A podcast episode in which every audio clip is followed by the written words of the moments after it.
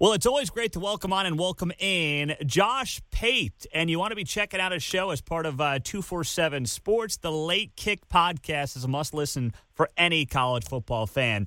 And before we dive into the details here with Josh Pate about the Big 12 conference realignment, let me thank you guys. I mean, we have almost 450 ratings now on iTunes on this show.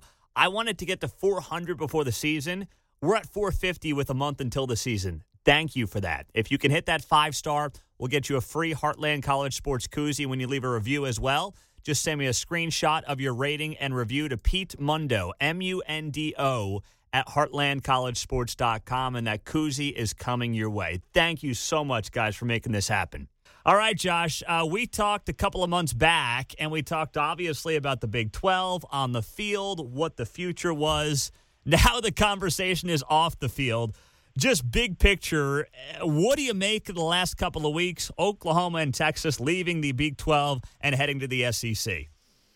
Well, the first thing, Pete, and this is not the first time college football has taught us this lesson, but it is a stark reminder just never laugh at anyone's prediction, ever, in any facet of this sport, because nothing could have sounded crazier when you and I talked, what, a few weeks, two months ago, mm-hmm. than if I would have said, I don't really want to waste a whole lot of time on OU and Texas because you know they're not going to be around here much longer. You would have hung up. You should have hung up. And so, I mean, if anyone makes wild predictions, just write them down. Don't laugh at them. Just write them down. And then once you finish and you can look back, then you can laugh at it. But man, it's been wild. And it's it's. I was talking to my dad about this. I'm I'm down in Georgia. Uh, the last chance I'll have to come home until Christmas probably. And he said, "When did people know about this?" And I because he assumed, oh, there must have been whispers. No, there were no whispers. No one knew anything. And so that's part one of how wild that was that it stayed closeted for as long as it did. But I'm really interested. We had a roundtable at 24/7 about this yesterday. Did really good traffic, surprisingly good traffic. I thought people may be tired of talking about it, but they're not. And you know, we we combined sourcing and people we had spoken to across multiple conferences I do think that there is a gap now in perception versus reality. Initially, everyone was terrified when this happened uh, up and down the Big 12, but on the West Coast, East Coast, everywhere but the South, essentially, people were terrified that over the span of the next week, we were going to see just a total dissolution of one or multiple conferences, and it was a tectonic plate shift. And I'm not denying it was that, but it does feel like, with a couple of weeks hindsight now, or perspective, I guess would be the better term, it does feel like there is a willingness from enough invested parties to step back and take a breath and just kind of undo the tie and loosen the collar and let's let this breathe for a second. No one make any hasty decisions. I know out on the West Coast, uh, Jon Wilner has had an article out as you and I are recording this morning about how a lot of conferences and a lot of university presidents have found kind of a newfound kinship and, and a newfound means of communication. Some of those back channels that may have been clogged are open again, and they realize on our own we are all prey for what they called a predatory SEC. But we have strength in numbers here, and that is a fact. There are, still are strength in numbers, still is strength in numbers, but it's easy to say those things. When it comes time for rubber to meet the road, and, and you're at the table of a future, whether it be a realignment conversation or a merger conversation or the big elephant in the room, a new television contract conversation. I just wonder. I wonder how steadfast people are going to be in that approach because you, you know as well as I do, even in your own personal life, much less when you have an entire conference and the future of a conference uh, on the precipice of changing based on your decision people just human nature is sometimes you get really selfish and you look out for your own best interest. And so I don't think there's any skill in knowing where this is headed because I don't think the decision makers know where it's headed right now. I could not agree more. I mean, there's a lot of reporting, a lot of rumors, message board fodder, but anyone that says they know where this is going is crazy. But, you know, we're looking at this obviously here in the Big 12, and, and my approach has been this, Josh. I get it monetarily. Oklahoma and Texas uh, carry the league. Uh, everyone knows that. But I would say that's true too for most of the top couple of schools in any conference. But they left, the SEC invited them in, and they're gone. I think the idea that the other eight teams are are you know invaluable uh, or are I should I should say really just be able to throw them away. They're AAC schools. I, I don't think that's entirely fair based on the brand and the fan bases that they have. What do you make of the other eight as they're now being called? Well, it it aggravates me, and you're you're in the heart of it. I'm watching from a distance, but it still aggravates me because I know what I see. For example, when I turn on, let's say, an Iowa State game, or when I turn on a Kansas State game or an Oklahoma State game, what I see is what college football should be. And what I wish was at the forefront of a lot of the conversation and eventually a lot of the decision making is I wish that if you're trying to rearrange your conference or you're trying to realign your conference, I wish that that deference would be given to athletic departments that have shown the willingness to, to year over year invest in athletics and in this case invest in college football. I mean, think if you were an alien right now, Pete, and you just landed on the planet, you understood sports because for whatever reason you already get that, but you land on the planet and you just observe college football, you would say, wait a second, everyone is terrified of this SEC, this conference down here, and, and I understand it. Okay, I observe that, but why would Vanderbilt be in that thing over Oklahoma State? And then you'd have to explain to them, well, they're grandfathered and they just always been there. Well, the academics, Mr. Alien, then they play a role. And the point is, if you just rearranged college football today, there are many universities that have that have firm seats at the table that would not have seats at the table. Conversely, you have some that, as we're talking about right now, are under threat of being left out in the cold that more than meet the minimum baseline criteria. And so I look at those programs, and that's not an exhaustive list. I could throw West Virginia in there. I could throw a number of programs in there, not even stopping at the Big 12, that I, I really, really strongly believe deserve a shot at that table. And what bothers me when we talk about the word fear is that that is my biggest fear that you eventually head to a place where we're not talking about an Alcorn State, for example, that doesn't get a lot of attention and doesn't get a seat at the table. We understand the levels of college football, but in my entire lifetime, that level, that top level of college football, there's always been room for the programs we're talking about right now, and there should be room for it.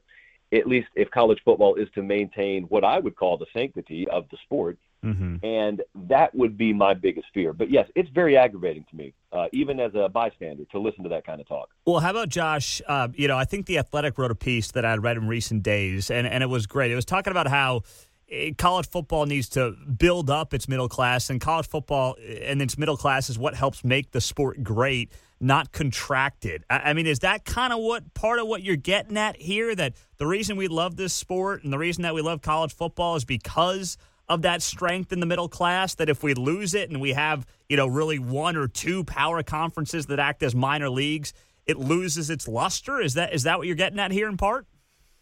Absolutely.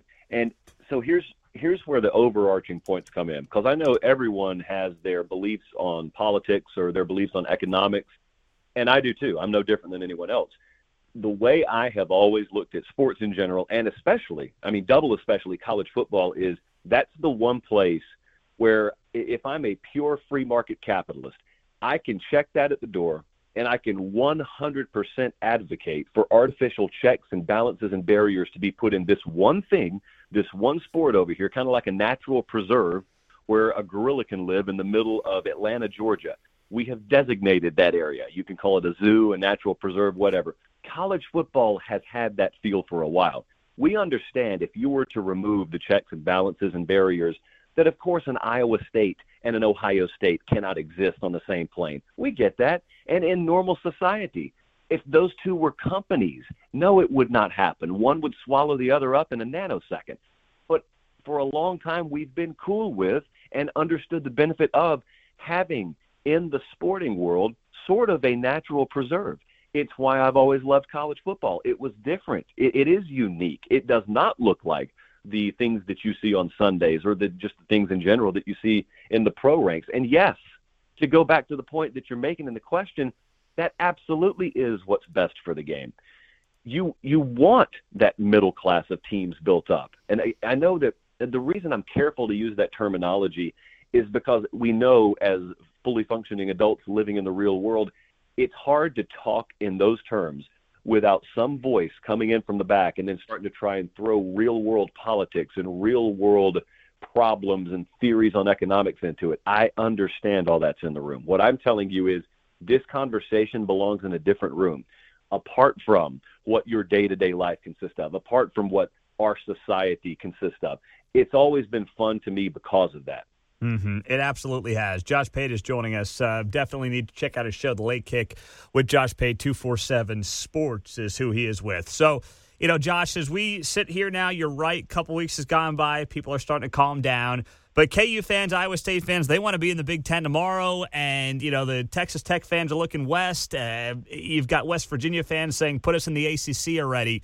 What do you think a realistic timeline is here? I mean, I agree. I don't think anything's happening now anytime soon. Should we just now look at the season? It's fun to talk about this stuff. I love doing it. But realistically speaking, are we in kind of a, a waiting phase here? And how long can that last? Yeah, if, if someone's out there, you know, sweating over a keyboard, waiting for the next domino to fall in conference realignment, I think you'd be best served to go ahead and write a practice report or two.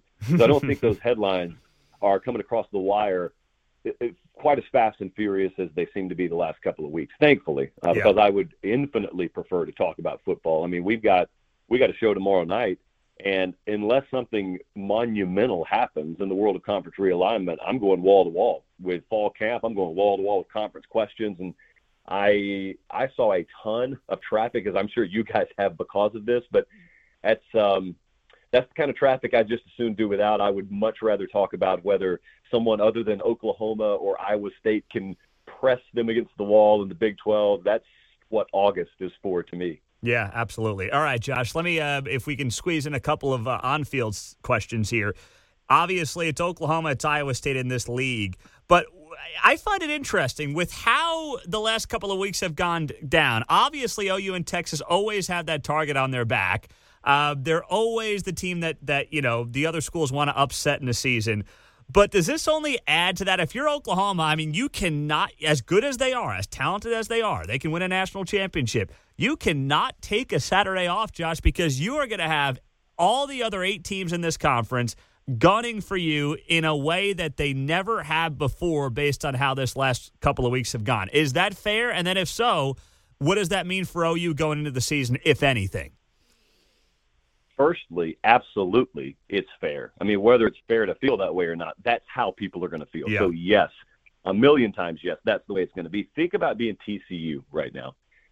TCU is in a position already, even if things were just normal, where they were going to have a scheduling dynamic bonanza on their hands. When they play Texas, they play them the week before Red River. When they play Oklahoma, they play them the week after Red River. And so you could never have positioned things in a more opportune manner for the Horned Frogs. Then you add in the fact that, hey, they, um, well, if you believe the rumors, Gary Patterson and company, they kind of were looking to end you, man. They're looking to whack a mole you down to a different level of college football and they're throwing up the deuces on the way out the door. And oh, by the way, they're going to take like 60 or 70 percent of your money that you would have gotten with them. Yeah, I think it stands to reason there may be a little more animosity, a little more added fuel to the fire than normal this year. Mm-hmm. No, I, I, I, could not agree more. And Texas always has that going for them. So now, as you're looking at this conference and you see the big two, Oklahoma, Iowa State, has anything over the last uh, few weeks that you've been looking at the season and looking at this league – anything leading to you to believe that there could be a third team in the mix that we should be talking more about here in the Big 12? Well, I mean, I know I just kind of spoiled the the lead there, but I think TCU would be that team. Mm-hmm.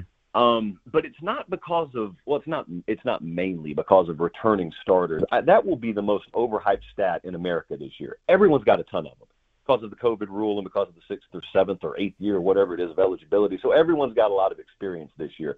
But what I think they have is they have experience in the right places where they didn't have it last year. Their offensive line did not allow them to do anything last year. It did not allow Max Duggan, I think, to be the quarterback that he could be. And if if those two things alone fall into place, I have the confidence that defensively they'll be back where they should be. But if if you take what I just said and you say it out loud, okay, if their offensive line is intact, I mean, and they got a couple of potentially really really good wide receivers, but if if Max Duggan is the quarterback that he can be, you start to look up and down the conference behind Spencer Rattler. Uh, sure, you have Brock Purdy at Iowa State, but I mean Max Duggan could end up being right behind Rattler, one of, if not the best quarterbacks in the conference. And what does that make TCU then? Mm-hmm. No, I know, and that's that's I think that eh, thing that a lot of people are trying to figure out right now with this team. Oklahoma State, are you buying them at all, or do you have to see more from Spencer Sanders? Would absolutely have to see more from Spencer Sanders. Spencer mm-hmm. Sanders is one of those guys. If you're licking your finger and you know you're on the beach somewhere enjoying vacation, you're flipping through your preview magazine. He's one of those guys that's going to have that returning starter label next to him. But I mean, it's not just a Spencer Sanders thing necessarily. It's uh, if you look at Oklahoma State, no one ever is talking about them on National Signing Day. But in our world, we're looking well past the top five. And yeah. Oklahoma State recruiting, even within the context of what we would call tier three recruiting, it has regressed a little bit. I mean, they had a string there where they were knocking it out of the park in evaluations and development. I mean, they were hitting at an insanely high percentage. And it's not that they've fallen off a cliff but they took a step back and they can't afford to do that. That's why they went from 10 win seasons, you know, half a decade ago to now they're hovering around that seven or eight win per year type season. Yeah, I, I agree there too. Now, West Virginia, uh, that's the other kind of team that people are looking at in this league and saying, well, are they a are they a five win team or could they be an eight? Maybe a nine win team. I, Neal Brown has really done a great job, by the way, on the recruiting trail. And we use your guys' rankings, and they're doing a really good work in the class of 2022.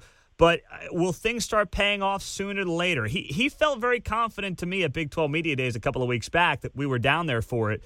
But do you think this team is ready to take that next step? Yeah, I do. I think they have. I think they believe, and I agree with them that they have the best team they've had there. This is his third year, and it's important to remember. Well, I think this has been lost when the coaching carousel was going on, and Billy Napier at Louisiana was getting a lot of traction. I can promise you there were more than a couple of major Power Five programs that were reaching out to Neal Brown too. That kind of got squashed behind the scenes, so it never really got a ton of national traction. But he is very, very highly thought of. He was down at Troy. I was down there about an hour north of him, working in Columbus, Georgia at the time. But yes, they, I think they had spikes last year and ups and downs that were disproportionately related to COVID. They probably feel like they had a lot more in the tank than they showed last year. Mm-hmm. But yeah, this year I mean, they get a chance to open the season. They go to Maryland, I believe, and then they've got a couple of games that uh, you know they got a, an FCS team, but then they've got uh, Virginia Tech in there, and then that's that trip to Oklahoma, and that's one of well, pretty much every road game for them is a thousand mile plus road trip. But that's when you really start to test them because what could happen is they could have a solid showing at Oklahoma, but because they lose, they sort of disappear off the national radar for a yeah. second and then they quietly start stacking wins on top of each other, and then all of a sudden they emerge and you know they're playing Iowa State the week of Halloween, and whoa, I didn't know this game was going to have Big 12 title implications, but all of a sudden it does. Yeah, uh, yeah. Now, who's the team? And, and last thing for you here, Josh, who's the team? We talk about who can exceed expectations. Is there a team you're looking at around this league where you say, I, you know, I, I think they're going to come in below what the expectations are, whatever those expectations are? Who, who do you think won't meet them this year? I don't know what the expectation level is for Baylor. So, so tell me, because they were going, they went from 11 wins to two wins last year. What yeah. is the expectation level for Baylor? And then I'll tell you if I think they're going to exceed it or not. If this team gets to a bowl game, I, every fan in this uh, in Waco should consider that a success. So I would say if they don't get to a bowl game, there will be disappointment. A bowl game is kind of that threshold. If so, if they get to six wins, people will be happy. Okay, I agree with that. I, I would, I would I would peg them a little bit below bowl eligibility threshold. And so I, I think that there were maybe a little little bit of what you would call deceiving numbers a couple of years ago. And they came back to reality last year, but a lot of folks from Penn State to LSU and Baylor, they're going to look at last year and say, well, COVID. Don't know how it got us, but it got us. So this year will be closer to normal, man, they can improve three games on last year and still not make a bowl. So, yeah, yeah I think they may fall just short of that. Interesting. Josh Pate, 24 7 Sports. Always great to have him on. Appreciate his time. Check out his show, The Late Kick. He does awesome work there. Josh, great to have you on, man. Thanks so much for the time and talking some Big 12. Absolutely, man. I appreciate it. He's Josh Pate. I'm Pete Mundo. And you know this show is now number one on iTunes for Big 12. When you search Big 12 on iTunes, this show is number one. It's because of you guys, all right?